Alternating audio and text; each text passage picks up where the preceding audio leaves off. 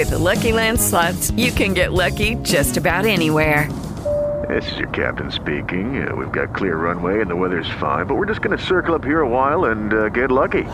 No, no, nothing like that. It's just these cash prizes add up quick. So I suggest you sit back, keep your tray table upright, and start getting lucky. Play for free at LuckyLandSlots.com. Are you feeling lucky? No purchase necessary. Void where prohibited by law. 18 plus terms and conditions apply. See website for details. Judy was boring. Hello. Then Judy discovered ChumbaCasino.com. It's my little escape. Now Judy's the life of the party. Oh, baby, Mama's bringing home the bacon. Whoa, take it easy, Judy. The Chumba life is for everybody. So go to ChumbaCasino.com and play over 100 casino style games. Join today and play for free for your chance to redeem some serious prizes. chumba ChumbaCasino.com. Purchase necessary. Void where prohibited by law. 18 plus terms and conditions apply. See website for details.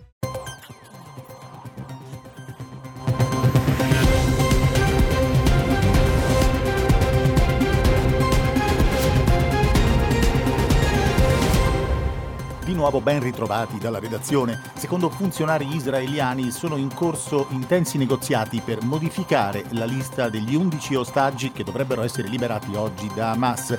I funzionari riterrebbero problematico l'elenco comunicato nella notte a Israele. Il presidente statunitense Joe Biden e il premier israeliano Benjamin Netanyahu hanno discusso ieri in serata della situazione a Gaza, della pausa nei combattimenti e dell'aumento dell'ulteriore necessaria assistenza umanitaria nella striscia. I due hanno convenuto che il lavoro non è ancora finito, che continueranno a lavorare per garantire il rilascio di tutti gli ostaggi. Nel frattempo dalla Cina il capo della diplomazia Wang Yi ha riferito che sarà a New York in settimana per tenere una riunione del Consiglio di sicurezza dell'ONU sul conflitto tra Israele e Hamas.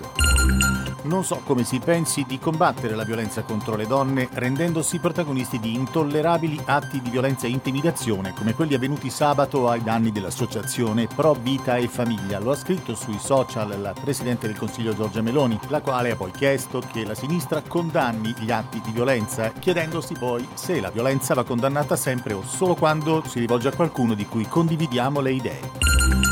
27 scuole tra Bruxelles e la regione del Brabante in Belgio resteranno chiuse oggi dopo un allarme bomba che si è diffuso ieri sera. Nella lista degli istituti temporaneamente chiusi non figurano scuole ebraiche. La chiusura, fanno sapere le autorità, è avvenuta nel rispetto del principio di precauzione, sono in corso ispezioni della polizia e altre informazioni sono attese nel corso della giornata. Adesso ci trasferiamo in Cina dove l'ondata di malattie respiratorie che ha spinto l'OMS, l'Organizzazione Mondiale della Sanità, a chiedere chiarimenti è dovuta all'influenza e ad altri agenti patogeni noti e non ad un nuovo virus. Lo ha comunicato durante un briefing ieri la Commissione Sanitaria Nazionale, la quale ha poi invitato le autorità locali ad aprire più ambulatori per la cura della febbre e a promuovere le vaccinazioni tra i bambini e gli anziani.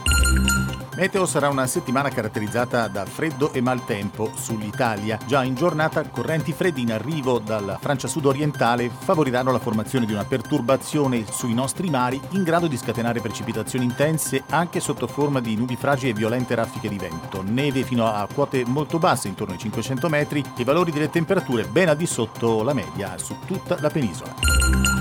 Sport MotoGP vincendo a Valencia nell'ultimo Gran Premio di stagione, Pecco Bagnaia si è laureato campione del mondo per il secondo anno di fila.